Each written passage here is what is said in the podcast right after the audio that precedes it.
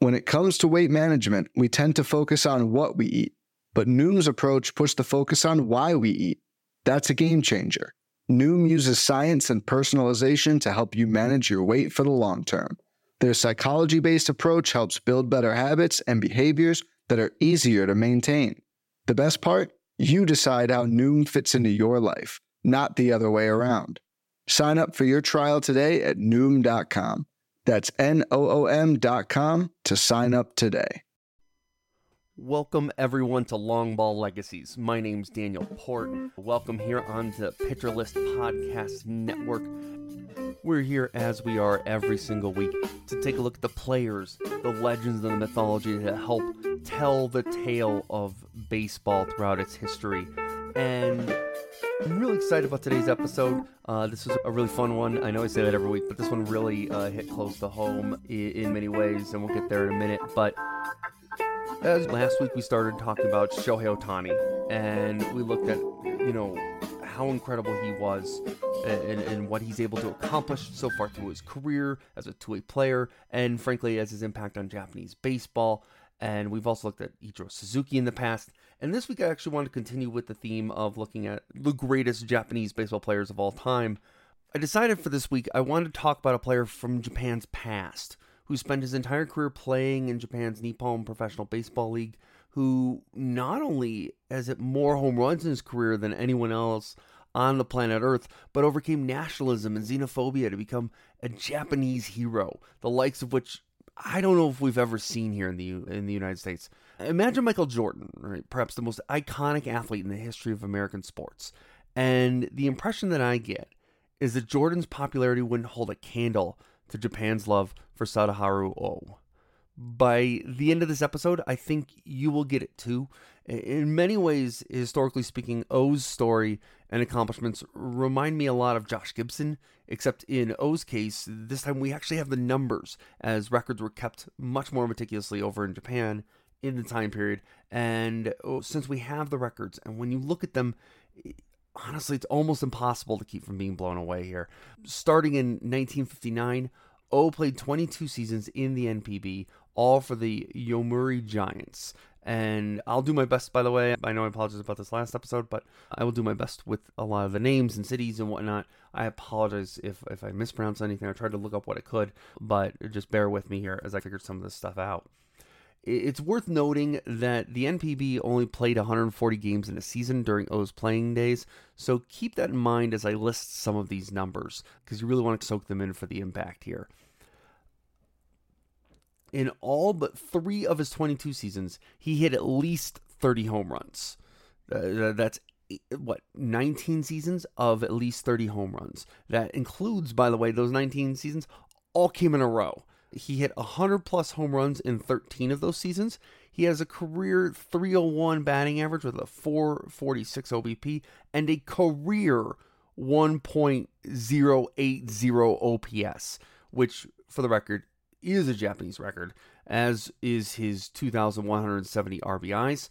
And yes, again, you heard that right. He had, for his career, an O P S over one thousand. We're usually impressed when a player has a couple of seasons with an O P S over one thousand, but Oh did it for sixteen consecutive seasons.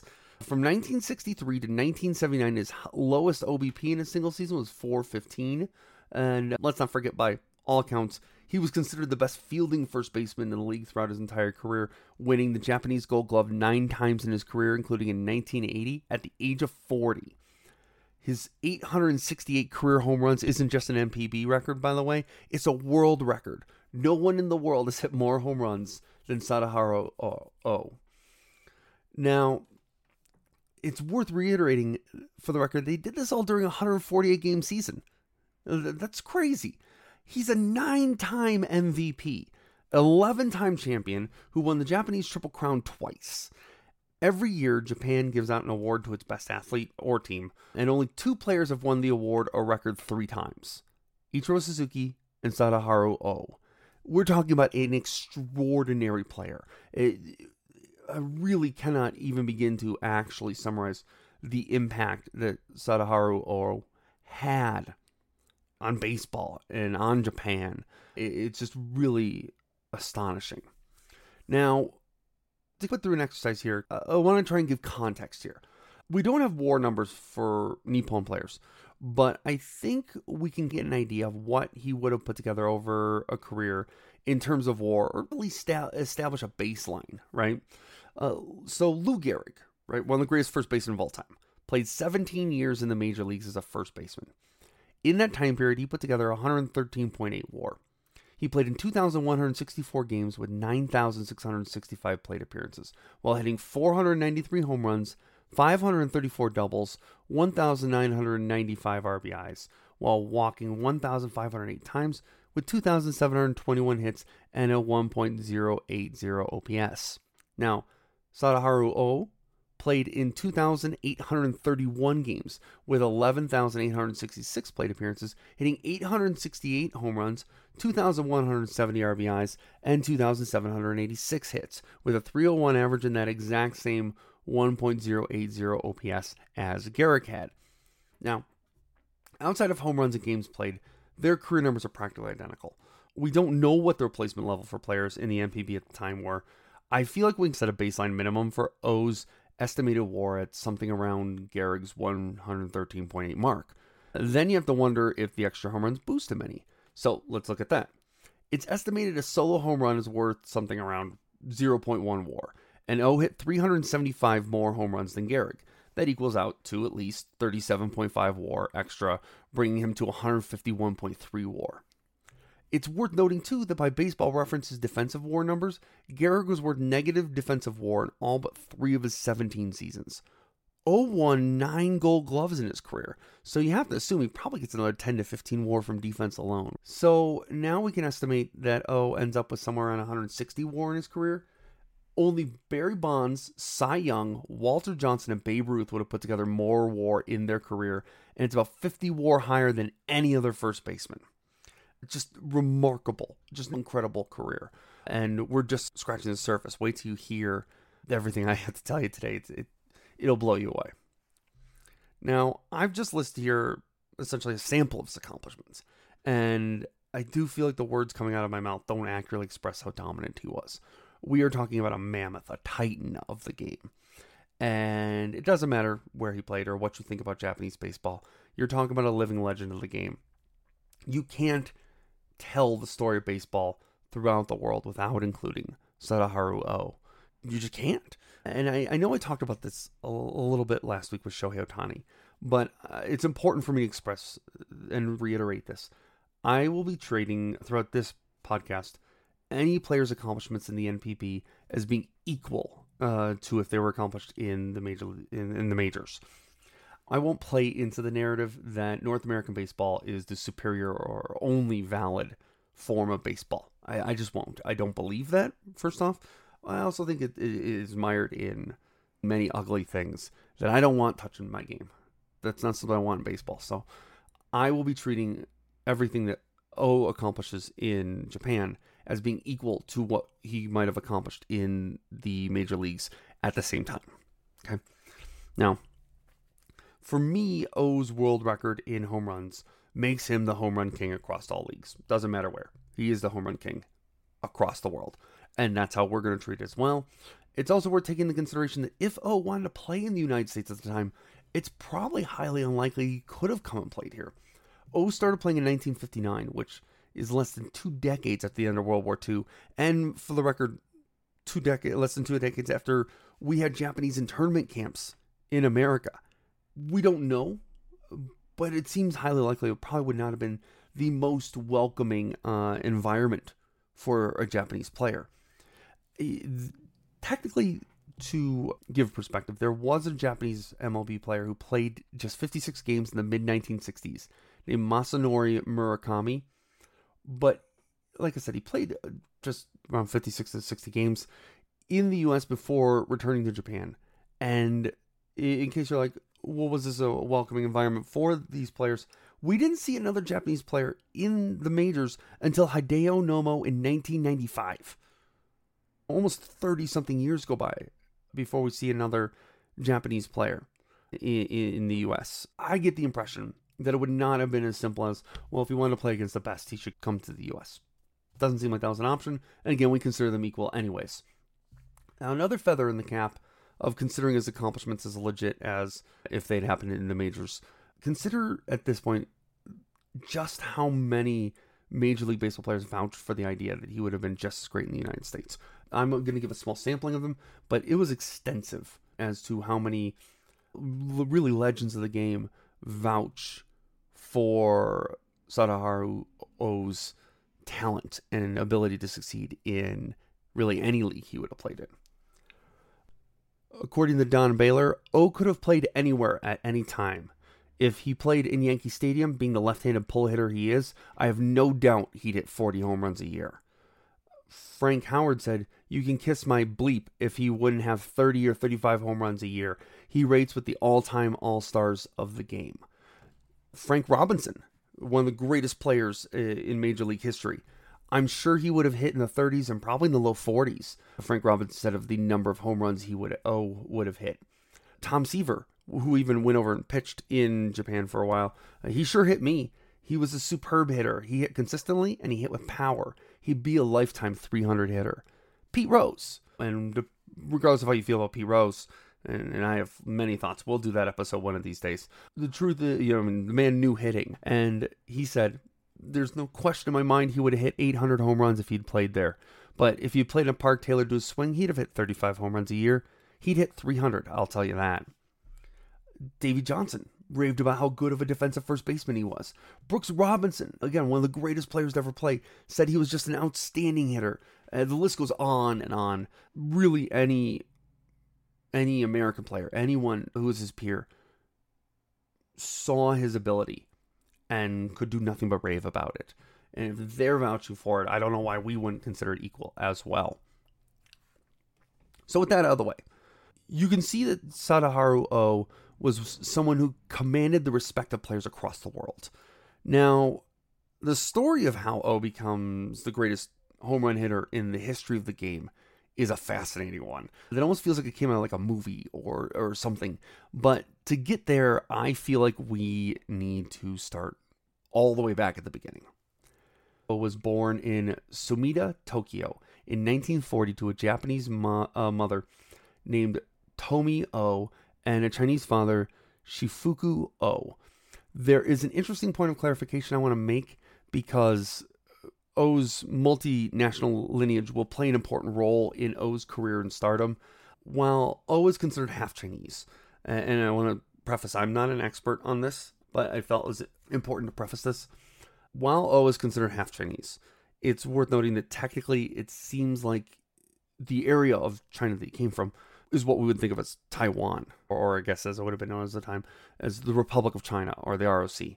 And, and there, the, you'll often see this balance between acknowledgement of his Chinese heritage and times where it's treated almost like Taiwanese heritage. And we've seen this sort of thing. Taiwan played as Chinese Taipei in the World Baseball Classic. So I just wanted to bring that up simply because, in the interest of clarity, that it seems like he was originally from, or his family was, because he was born in Tokyo.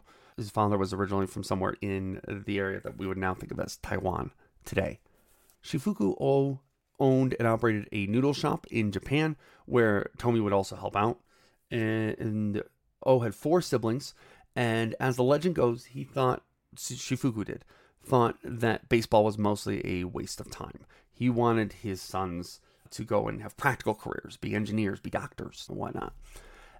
Instead, it was his brother uh, Tetsushiro who instilled a love for baseball into Sadaharu and took him daily to the sandlots and to the ball fields and, and to games. His parents were out running the noodle shop. And uh, Tetsushiro himself, for quite a while, was a promising player himself until a broken ankle derailed his potential career. But he ends up having a lasting impact on the game of baseball anyways through his mentorship of his little brother. Now, Oh would go on to star as a high school baseball player, mostly as a pitcher.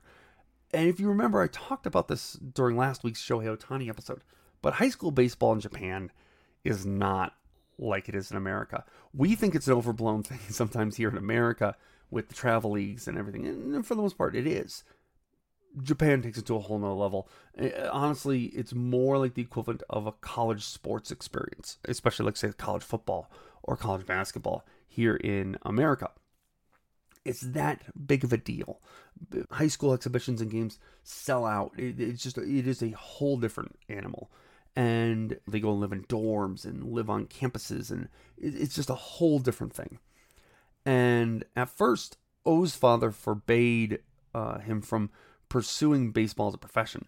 But at the insistence of uh, Tetsushiro, he eventually caves, and Sadaharu was allowed to pursue his baseball dreams.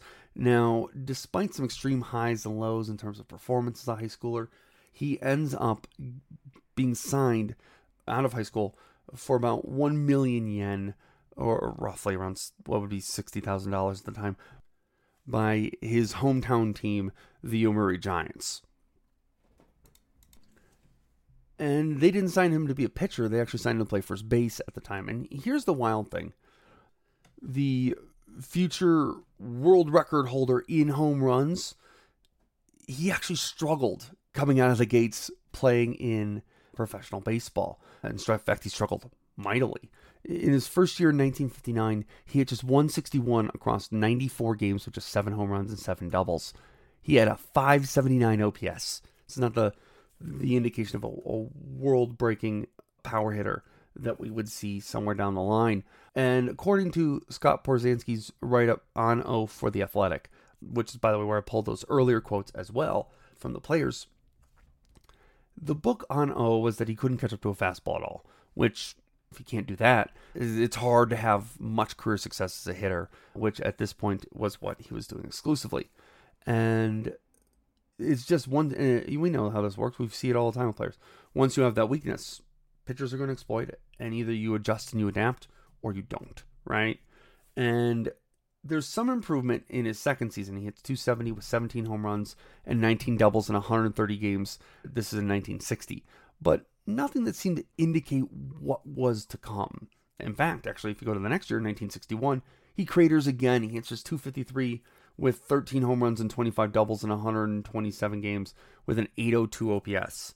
Uh, that's an above-average player, sure, especially considering he was uh, a good defensive first baseman, but not by a ton. And it was fair to assume that the Giants were starting to become skeptical that O could make it as a professional ball player long-term, but they kept the faith. And this continues until hitting coach Hiroshi Arakawa com- comes into the picture. And that's where this story goes from the typical story of baseball success into the stuff of legends. This is where things get truly interesting. But before we dive into Arakawa and his transformation of Sadaharu Oh into the most popular Japanese player ever, let's take our first break. Fads come and go, and nowhere more than in the world of weight loss. That's why Noom has created weight management programs that are made to last. Noom uses science and personalization so you can manage your weight for the long term. Their psychology-based approach helps you build better habits and behaviors that are easier to maintain. And they help you understand the science behind your eating choices and why you have those cravings. Noom's personalized courses are easy to follow and will help grow your confidence with tools you can put into practice on day one. The best part? You decide how Noom fits into your life, not the other way around.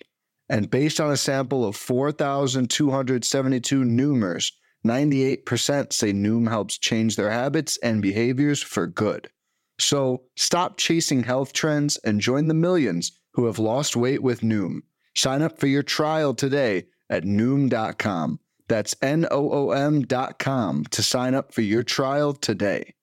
Most weight loss programs are short-term fixes, but the problem is managing your weight needs a long-term solution, and that's what makes Noom different. Noom uses science and personalization so you can manage your weight today and in the future. Their psychology-based approach helps you build better habits and behaviors that are easier to maintain, and they help you understand the science behind your eating choices and why you have those cravings. Noom's personalized courses are easy to follow and will help grow your confidence with tools you can put into practice on day one. The best part? You decide how Noom fits into your life, not the other way around. And based on a sample of four thousand two hundred seventy-two Noomers, ninety-eight percent say Noom helps change their habits and behaviors for good.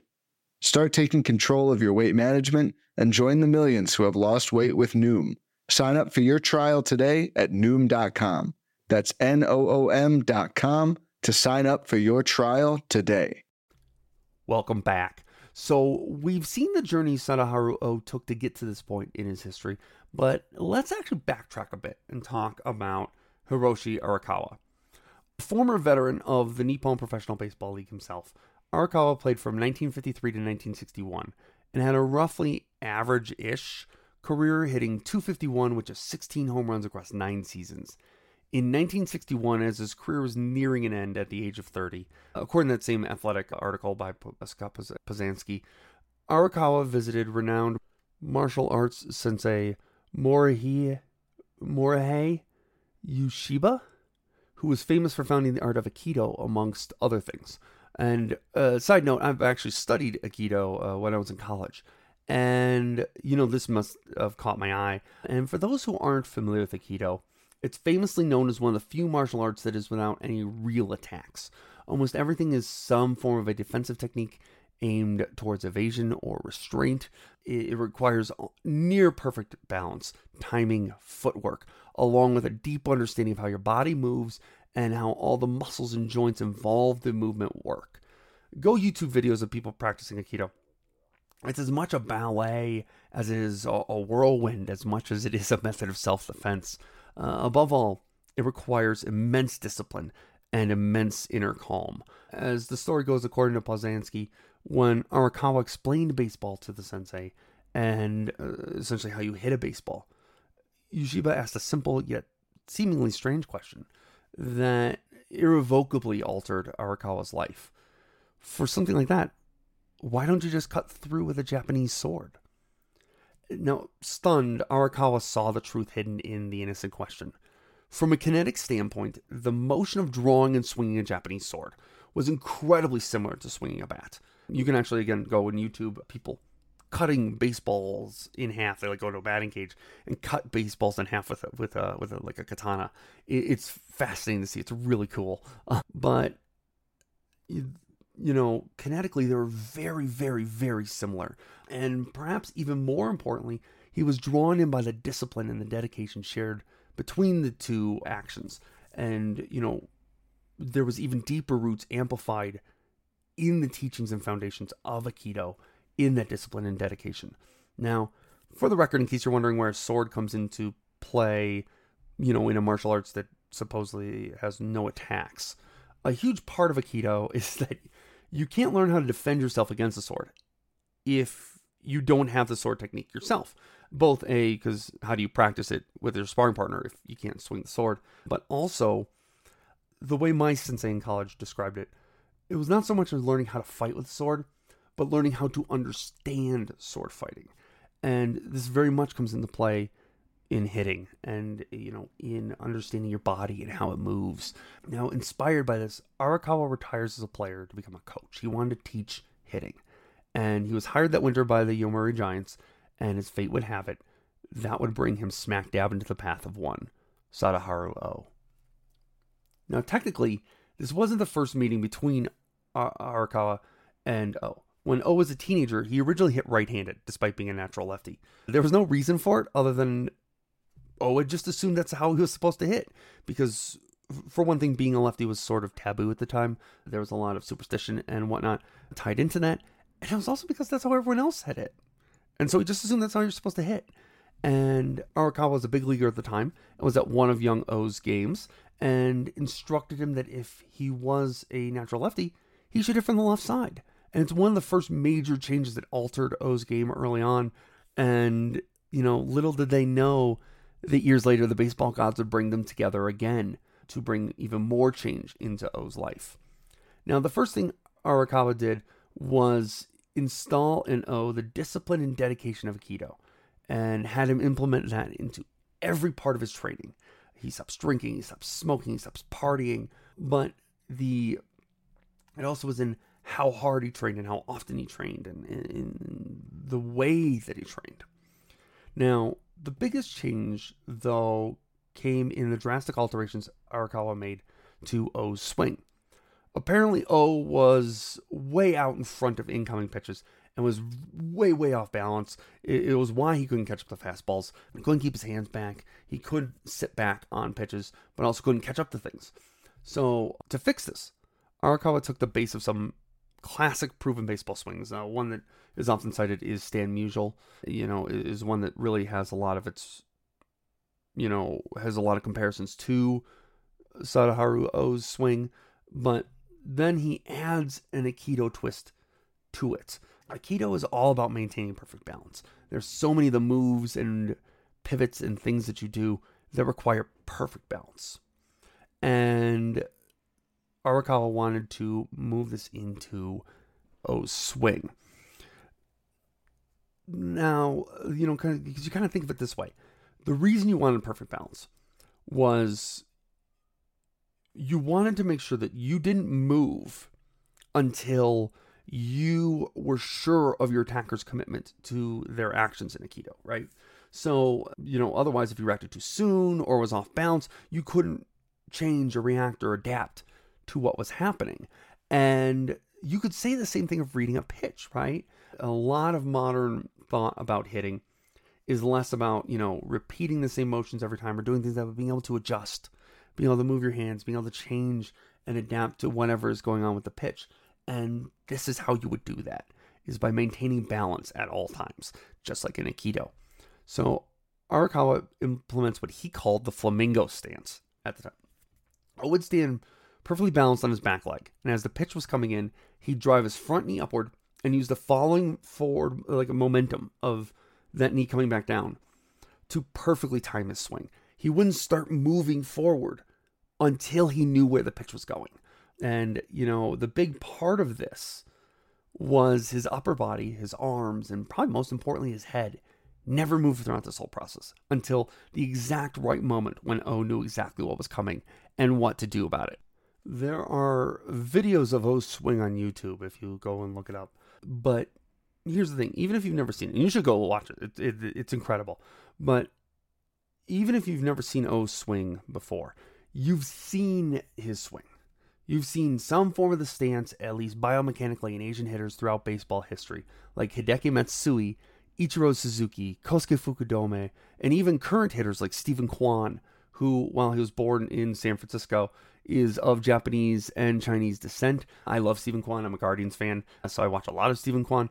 And one of the things you hear constantly on the broadcasts is how much they talk about his ability to keep his hands back and weight back on the ball and always react perfectly. And if you watch his swing, it's because he uses the flamingo stance.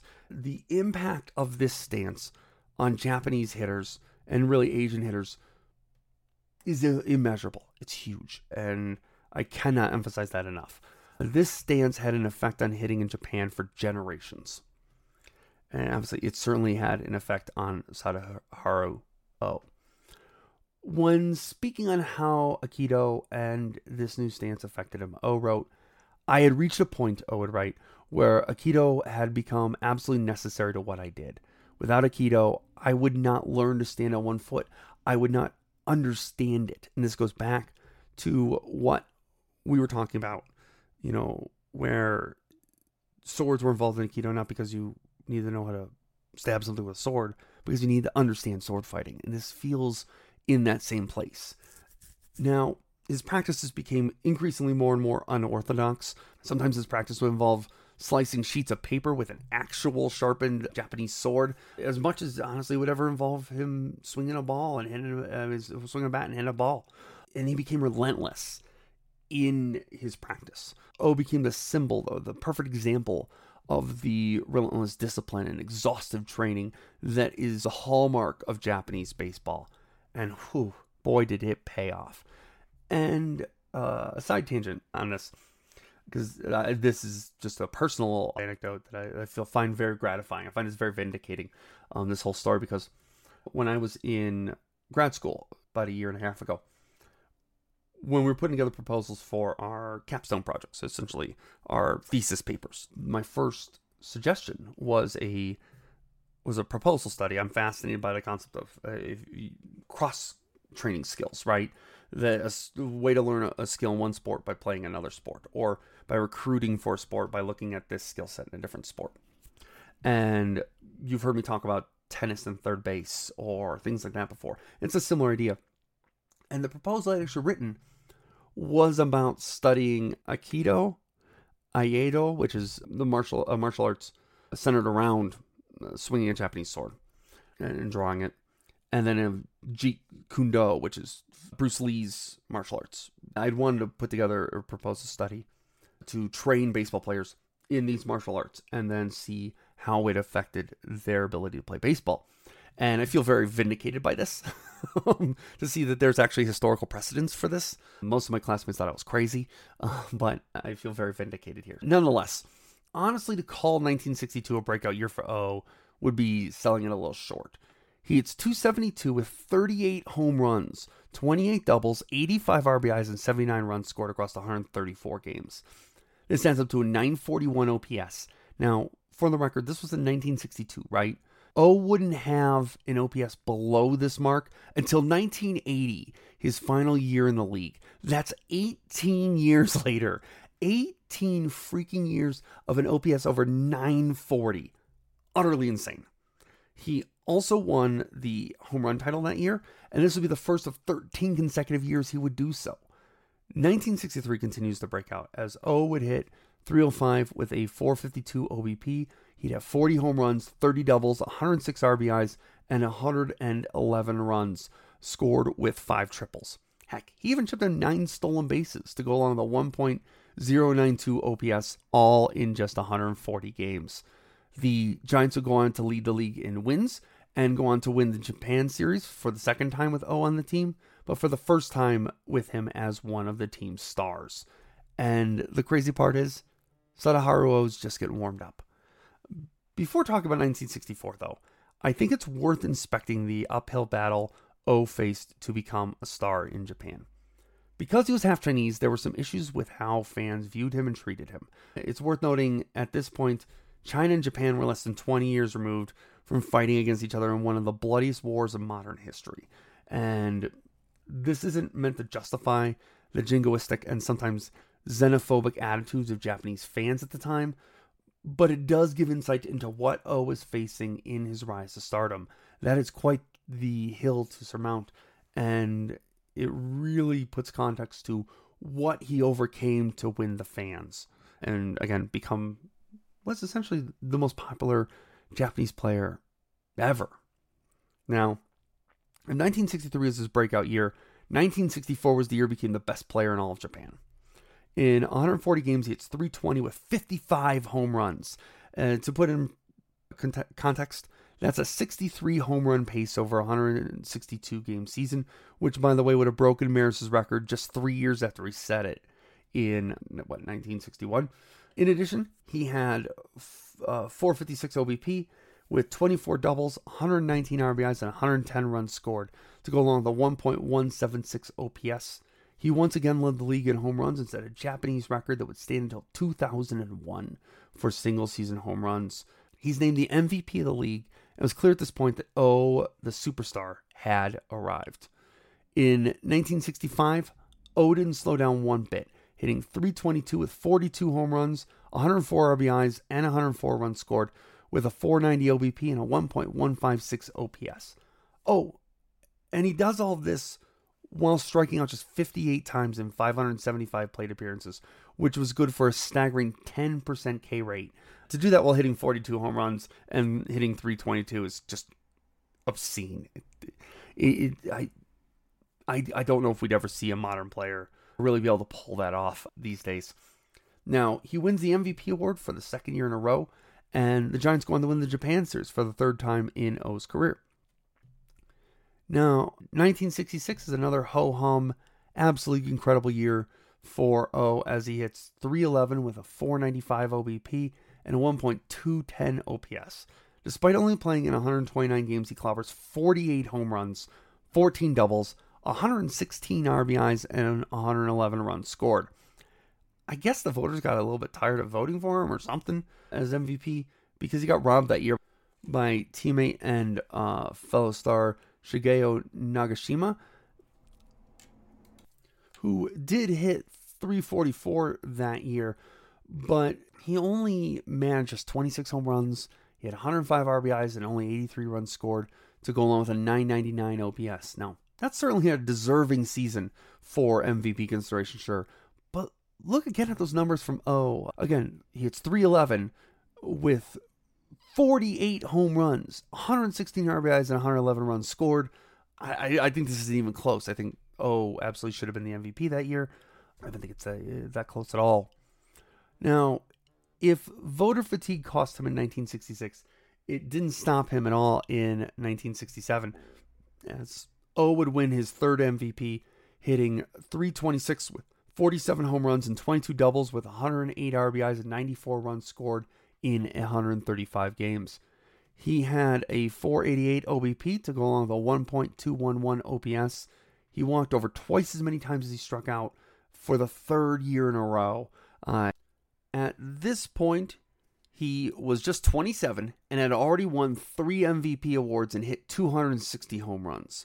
Only ten M L B hitters in history had hit more home runs by the age of twenty-seven. But again, this was in one hundred forty game seasons. And again, I include the major league hitters just for context, because that's a term we know and we can we understand. No one in the history of baseball anywhere had hit more home runs, though, in their first one thousand one hundred sixty-two games as Sadaharu Oh had hit. With Oh and Shigeo Nagashima operating at such a high level, the Giants dominate and win their fifth championship in nineteen sixty-one. In nineteen sixty-eight, O put up a nearly identical season the year before, hitting that same three twenty-six batting average with forty-nine home runs and twenty-eight doubles, but chipped in one hundred nineteen R B Is and one hundred seven runs scored to go along with a one point one nine seven O P S. Now, you would have thought that this would have earned him another M V P, but once again, the award goes to Nagashima, who had an M V P-level season again as well, if, albeit, again, at a lower level than O, hitting three eighteen with thirty-nine home runs, one hundred twenty-five R B Is, eighty runs scored, and a one point oh one one O P S in one hundred thirty-one games. Now, again, that's certainly deserving and worthy of the of the M V P. But, uh, again, it still falls pretty well short of O's performance. Now, either way, having two M V P-level players putting up M V P-level seasons leads to yet another Japan Series win. In fact, this duo is so effective for the Giants that they won every Japan Series from now until nineteen seventy-four. That's six years from now. nineteen sixty-nine and nineteen seventy do bring back-to-back M V P awards for O. In nineteen sixty-nine, he hits three forty-five with forty-four home runs, with one hundred three R B Is and one hundred twelve runs scored, with a one point one six three O P S. In nineteen seventy, he hits three twenty-five with forty-seven home runs, ninety-three R B Is, and one hundred twelve runs scored, with a one point one six three O P S. I wish in these individual seasons I had more information than I do. I usually try to give more insight into how these seasons went and tell stories within them, but I've had a difficult time finding too many chronicalizations. I mean, that, that's that's a word, right? Yeah, eh, eh, maybe. Anyways, of the happenings and stories of the season themselves beyond the statistics and the awards given out. So I apologize for the briefness on each season, but that's what I have that I could find that I had to work with. Now, nineteen seventy-one brought a bit of a down year for O, but that's relatively speaking. He hits two seventy-seven with only thirty-nine home runs, eighteen doubles, one hundred one R B Is, and ninety-two runs scored, which is good for a one point oh three two O P S. Still M V P worthy, and there's an argument he probably still should have won over Nagashima, who won that year, who hit three twenty with thirty-four home runs and a nine seventy-six O P S. But it's worth mentioning that Nagashima played third base, a much harder defensive position, and so it's entirely likely defense is bridging that gap as well, and Nagashima was the correct call in terms of winning the M V P award that year. Now, nineteen seventy-two was the first time since nineteen sixty-four that neither O nor Nagashima would win the M V P award, as their teammate pitcher Tetsushiro, Tetsuneo, Tetsuno, I think, Horuichi would win the award that year after going twenty-six and nine with a two point nine one E R A and twenty-six complete games thrown. Now, for his part, O hit two ninety-six with forty-eight home runs, nineteen doubles, one hundred twenty R B Is, and one hundred four runs scored with a one point oh eight nine O P S. certainly, again, M V P-worthy season. And while he wouldn't win, he wouldn't have to wait long for his next win. In fact, he only had to wait a year. Now, the next season would mark a monster season for O, as he hit a career-high three fifty-five batting at, with fifty-one home runs, eighteen doubles, one hundred fourteen R B Is, and one hundred eleven runs scored. Uh, this is in nineteen seventy-three, and he had a one point two five five O P S that year. Now, O had come close in several previous seasons to a five hundred O B P, but he achieves it for the first time this season. He wins the M V P award, running away with it. And to top it all off, he wins Japan's Triple Crown that year for the first time. In the history of the M P B, only eight players have won the Triple Crown. O was entering already a pretty elite crowd. And we know winning the Triple Crown over here is one of the most celebrated accomplishments in Major League Baseball. So you can get an idea of just how elite this performance was and how much it would have meant over there as well. Now, if you think, though, that this was his peak year, his best year in his career, think again, because nineteen seventy-four was lurking just around the corner, ready to pounce on opposing pitchers that were unfortunate to face Sadaharu Oh. That year, he hit three thirty-three with an astonishing five thirty-two O B P, with forty-nine home runs, one hundred seven R B Is, and one hundred five runs scored in one hundred thirty games played. That has to be up there with some of the greatest single seasons ever played in the history of game. Only Babe Ruth, Barry Bonds, Ted Williams, Mickey Mantle, and Roger Hornsby have had a full season O B P over five hundred in a season since nineteen hundred, and in those seasons, only Bonds and Babe Ruth did so with more home runs while playing longer seasons. It's it's simply an incredible all-around season. No one comes close to beating him in the M V P award voting, and he becomes the only player in baseball history, anywhere, any league, anywhere, to win the Triple Crown in consecutive seasons. To this day, like I said, he's the only player to ever pull that off, even to this day. In fact, there's an argument that no player outside of Barry Bonds has ever had a two-year stretch the likes of nineteen seventy-three and nineteen seventy-four for Sadaharu Oh. Just absolutely astonishing dominance from O. It's worth noting this year as well, not only is O the most popular player in Japanese baseball and a national hero, but he starts garnering international fame and a reputation as a home run hitter. He ends up participating in an exhibition home run derby against Hank Aaron, who that same year had just broken Ruth's all-time home run record. And the two had actually become lifelong friends. They would later do philanthropy work together and start foundations together and, and became lifelong friends, which is a cool uh, meet cute, so to say. Now, because it's impossible to keep up that level of performance for that long, O would suffer a down year the following season.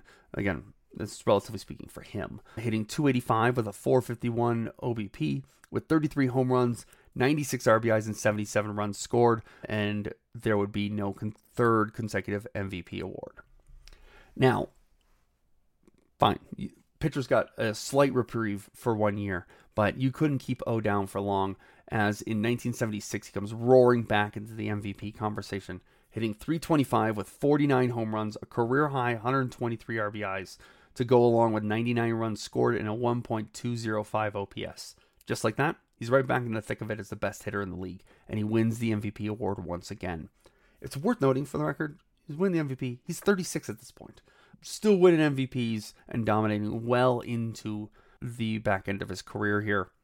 And uh, it's also worth noting at this point, he had hit his seven hundred sixteenth home run, which would have officially surpassed Hank Aaron for the world home run record. When Aaron set that record, he was forty. Again, at this point, O is thirty-six. Now, O got a little bit of a uh, head start because he started playing when he was nineteen years old. But if you remember, he didn't really start hitting home runs until he was like twenty-one or twenty-two. Really just a remarkable stretch of home run hitting to get to that seven hundred sixteenth home run at that age of thirty-six. That's just an idea of how proficient and consistent O was at clobbering home runs. Now, nineteen seventy-seven saw O win his ninth and final M V P award at thirty-seven years old by hitting three twenty-four with fifty home runs, one hundred twenty-four R B Is with one hundred fourteen runs scored, and a one point one eight three O P S. He would reach eight hundred home runs in the nineteen seventy-eight season, where he hit thirty-nine home runs in that year. It was, and by the time we get to the next season, it, it was clear at the age of thirty-nine that O was nearing the end of his career. But that didn't slow him down power-wise. He still hit another thirty-three home runs and thirty home runs in nineteen seventy-nine and nineteen eighty, respectively, before finally calling it a career after twenty-two seasons and an astonishing eight hundred sixty-eight home runs. It's a nearly unfathomable amount of home runs. I, I don't know if anyone's going to catch up to that. It's really hard not to just be blown away by that number. And here's the crazy part, the wild part. Sadaharu Oh's impact on baseball wasn't yet finished. From nineteen eighty-one to nineteen eighty-three, he served as the assistant manager of the Giants and took over full-time as the manager from nineteen eighty-four to nineteen eighty-eight, winning the league pennant in nineteen eighty-seven. After seven years out of baseball, he returns to managing in nineteen ninety-six, where he would manage the Fukuoka Daiei Hawks, winning three pennants and two Japan Series titles in the next thirteen years. He even managed the Japanese national team in two thousand six that won the first World Baseball Classic. In two thousand eight, a stomach tumor forced him to retire from managing, but he stayed on as general manager, and to this day, he's still an executive of the team, where he's won seven more Japan Series. So, wow, you're talking he's up around twenty Japan Series one in some capacity between his time as a player, a coach, and as an executive. So, just a lot of winning. To it's just a lot. I, I like. I honestly can't like fathom that kind of winning. It's the kind of thing of like an elite college program or something. It, it, you just don't see that in a lot of professional sports. But O dominated that much. Now, I feel like I'm just scratching the surface of. of O and his career, and, and I fear I'm not doing it justice, but it is a genuinely legendary career. It, this is a titan of the game of baseball worldwide, and I, I do not, f- I feel like I can't emphasize that enough. Now, I want to talk about O and the Hall of Fame and where we rank him and where he settles in historically, but real quick before we do that, let's actually take our last break here. Sometimes it can feel like food has an emotional control over you. Well, it's time to show your food who's boss with Noom. Noom uses science and personalization so you can manage your weight for the long term. Their psychology-based approach helps you build better habits and behaviors that are easier to maintain. And they help you understand the science behind your eating choices and why you have those cravings. Noom's personalized courses are easy to follow and will help grow your confidence with tools you can put into practice on day one. The best part? You decide how Noom fits into your life, not the other way around. And based on a sample of four thousand two hundred seventy-two Noomers, ninety-eight percent say Noom helps change their habits and behaviors for good. Start taking control of your weight management and join the millions who have lost weight with Noom. Sign up for your trial today at Noom dot com. That's N O O M dot com to sign up for your trial today. Eating is an emotional experience, which is why managing your weight needs to be a psychological one. Noom uses science and personalization so you can manage your weight for the long term. Their psychology-based approach helps you build better habits and behaviors that are easier to maintain. And they help you understand the science behind your eating choices and why you have those cravings. Noom's personalized courses are easy to follow and will help grow your confidence with tools you can put into practice on day one. The best part? You decide how Noom fits into your life, not the other way around. And based on a sample of four thousand two hundred seventy-two Noomers, ninety-eight percent say Noom helps change their habits and behaviors for good. Start taking control of your weight management and join the millions who have lost weight with Noom. Sign up for your trial today at Noom dot com. That's N O O M dot com to sign up for your trial today. Welcome back. So we've gone over uh, Sadaharu Oh's remarkable career, and it's genuinely one of the most incredible careers any player's ever had in baseball, where he's hit more home runs than any player to ever play the game. That's eight hundred sixty-eight home runs. Uh, that might be as close a number to untouchable as there is. Think of it this way, just to put it in context. To reach eight hundred home runs, you need to have a career of twenty years where you averaged forty home runs a year. Not had a couple years of forty home runs sprinkled in there. You'd have to average forty home runs over twenty years. That's what it takes to get to eight hundred, let alone eight hundred sixty-eight. I don't know if this is ever going to get touched. Obviously it will. Sports are cyclical, records get broken, But you're talking about the, it's not just the skill. It, there's the discipline involved. There's the injury luck, the longevity involved in it. Uh, and the odds are simply against it. So we might see it broken one day, but I, it feels pretty darn untouchable. Now, though, even with all that known, now again, world record in home runs. Would you be shocked to know, obviously, O is in the Japanese Hall of Fame, but he's not in Cooperstown. And Cooperstown oftentimes likes to bill itself as the definitive Hall of Fame for baseball. Calls itself the Baseball Hall of Fame.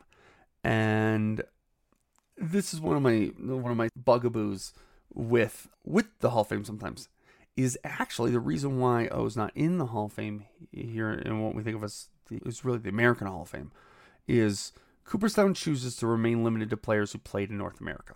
I get it. O never played here in North America. Japan has its own Hall of Fame. It's not like uh, American players. Babe Ruth is enshrined in the Japanese Hall of Fame or things like that. So I get it. I totally get it. But if you're going to be the definitive Hall of Fame, if that's your goal, is to say America in baseball, we're synonymous. We are the capital of baseball. You can't do that and then limit it just to North America.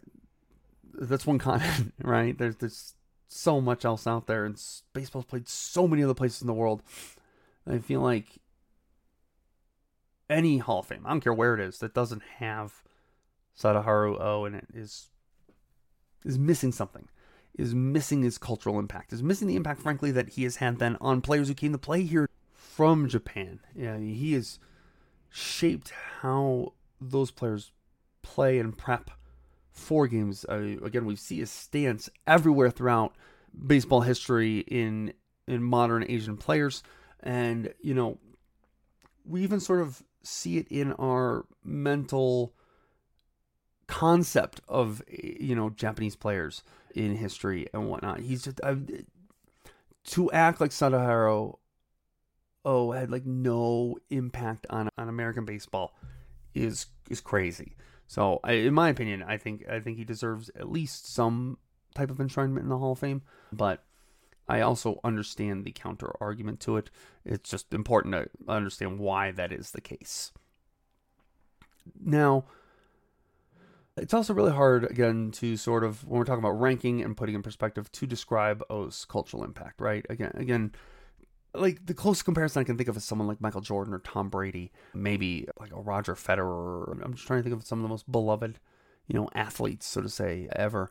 And they they don't even scratch the surface of explaining how beloved O was in Japan. Think of it this way. Anytime someone threatened O's home run record of fifty-five home runs in a single season for decades, the freaking Emperor of Japan would command that no no one pitched to that player. And here's the crazy part. The players would listen. We're talking about some of the more competitive, you know, athletes on the planet. And they would purposefully walk hitters that had a chance to break O's record. That's how important he was to Japanese players, to Japanese fans. I mean, again, the Emperor would command this. I mean, heck, O has his own museum dedicated solely to him in Japan, and it's supposed to be larger than the Japanese Hall of Fame itself. That's how big it is. He's a national icon in Japan, and when you consider how complicated that must have been given his Chinese-Japanese heritage, it's really impactful to me. And obviously to Japan, not like it matters if it's impactful to me. It just means I, I, I consider it. I value it very highly. And in all my years, I've watched a lot of sports. I've watched a lot of incredible athletes. And I don't know of a player who mattered more to baseball in one of the most baseball-crazy countries in the world. That, I don't even think that accurately describes how, how important Sadaharu Oh was in Japan in baseball. Okay, so we know that that matters to me when it comes to ranking. And, you know, within that, with that in mind, I think ranking O is actually a pretty simple debate. We're, we're going to talk about the tippy top of the list. But before we dig into that, though, let's go through the list real quick for uh, perspective. So starting at number one, we have Satchel Paige. Number two, we have Josh Gibson. Number three, we have Mickey Mantle. Number four, we have Greg Maddux. Number five, we have Mike Trout. Number six, we have Ichiro Suzuki. Number seven, we have George Brett. Number eight, we have Adrian Beltre. Number nine, we have Shohei Otani. Number ten, we have Clayton Kershaw. Number eleven, we have Edgar Martinez. Number twelve, we have Sandy Koufax. Number thirteen is Tony Gwynn. Number fourteen is Hank Greenberg. And number fifteen is Nolan Arenado. Jumping down, we have at number twenty, Addy Josh. At number twenty-five, we have Robin Yount. At number thirty, we have Paul Molitor. At number thirty-five, we have Roberto Alomar. At number forty, we have Kyle Hendricks. At number forty-five, we have Whitey Ford. At number fifty, we have Tony Stone. At number sixty, we have Mike Sweeney. I'm sorry, I skipped fifty-five, which was Jason Bay. And then the final three at number sixty-one is Herb Score. At number sixty-two is Mark Pryor. And number sixty-three is James Paxton. So that's our list. So, like I said, we're talking the tippy top here, right? So I think you go straight up to Josh Gibson. I'm not going uh, to muss around here.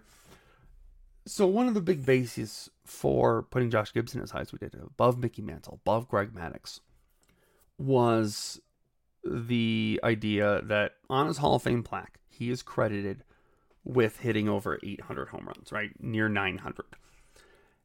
And I take that at its word. That would there would be a plaque in the Hall of Fame saying that if, if there wasn't truth to that.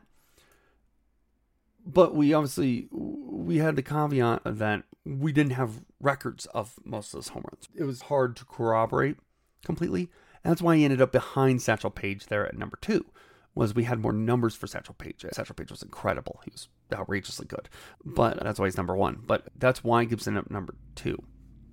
So if the only thing I needed to move Gibson above Satchel Paige was concrete evidence of eight hundred plus home runs, why wouldn't I take the guy who I do have concrete statistics for that shows hitting eight hundred plus home, plus home runs?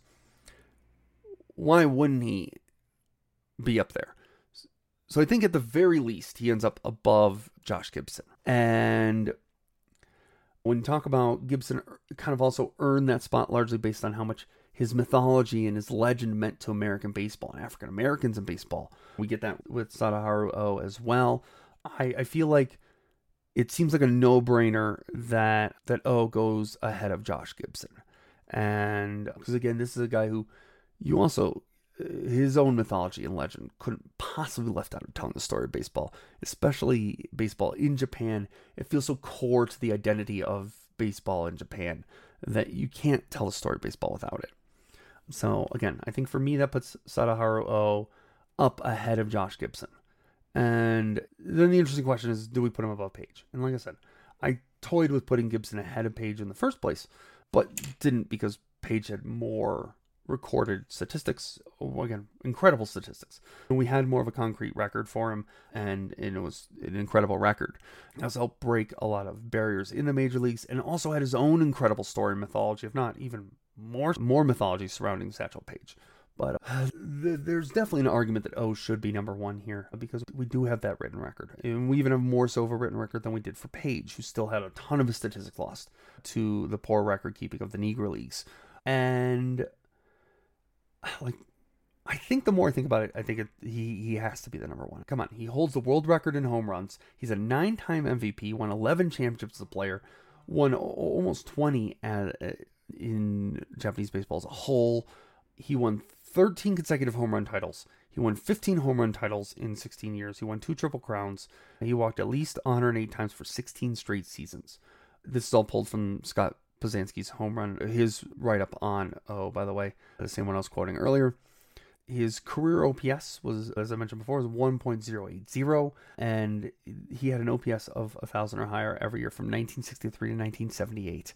That's incredible. That That is dominance on a level we have likely never seen. And I don't know when we'll ever see again. He might have an argument as one of the most dominant athletes ever in any sport, right? And I'm torn here because Paige was genuinely magnificent. He has a career two seventy-three, uh, two point seven three O P, E R A, and obviously that's for what records we have. And that was over seven one thousand seven hundred plus innings pitched. Paige was incredible. He was a Hall of Famer, one of the greatest legends to ever play the game. But with that being said, though, I think O is just, he's just more impactful, and we have the statistics for his entire career. We still see his influence every day in today's Asian hitters, and if nothing else, I think I think he runs away with the argument for whether or not he's the best first baseman of all time. You saw, we made the comparison to Gehrig, who's the current M L B uh, leader amongst first basemen for W A R, and then we tacked on fifty or sixty more W A R past Gehrig for O. He is the greatest first baseman to ever play baseball professionally. End of story. And I think with all that in mind, this probably actually really isn't that hard of a choice. And so Sadaharu Oh steps in as the new number one on our list. I think, obviously, if we had more of a record for Paige and Gibson, statistically, it would be more of a debate. But with that concrete record, with O's twenty-two seasons of excellence and domination, then add in everything he accomplished after his playing days, you throw in the legend of how he became a home run hitter, his own orthodox stance, pulling in Aikido, and having a legendary teacher. It's just, it's too perfect. It's it's too much. I think he well deserves the number one spot on the list, and that is where he shall go. So that is our episode. I hope you enjoyed it and found Sadaharu Oh's story as fascinating and compelling as I did. His impact is far-reaching, even beyond what I can describe here in this podcast. But I'm grateful for the opportunity to try, and I thank you for listening. I know sometimes it can be challenging to listen to a podcast about someone you may have never heard of, or a non-American player, any of those sort of things, or someone, any of those sort of things that you might not, you might have a harder time connecting to. So I appreciate you taking the time to listen about this extraordinary player who is one of the greatest players to ever play the game anywhere. Now, next week, I think I'll wrap up our mini-series on Japanese greats. It won't be the last Japanese player we ever cover, but we'll, like I said, kind of do these in threes. And what I want to do is actually look at the first Japanese player I had ever watched in Hideo Nomo. And in a lot of ways, he broke a lot of barriers in baseball, and he really changed Major League Baseball in a big way, writing himself into Japanese baseball legends. Check us out. It'll be a fun episode. I'm really looking forward to doing it. Until then, you can find me on Twitter at Daniel J. Port, or you can find the podcast at L B Legacies, also on Twitter. Enjoy the rest of your weekend, folks. Ha- have a really great rest of Friday. Catch some baseball, or heck, if the weather permits, if I know some places the sun is shining a bit more this weekend, head on outside and try to catch some baseballs. And until then, I'll see you next week. Thank you so much again for listening. Have a great one.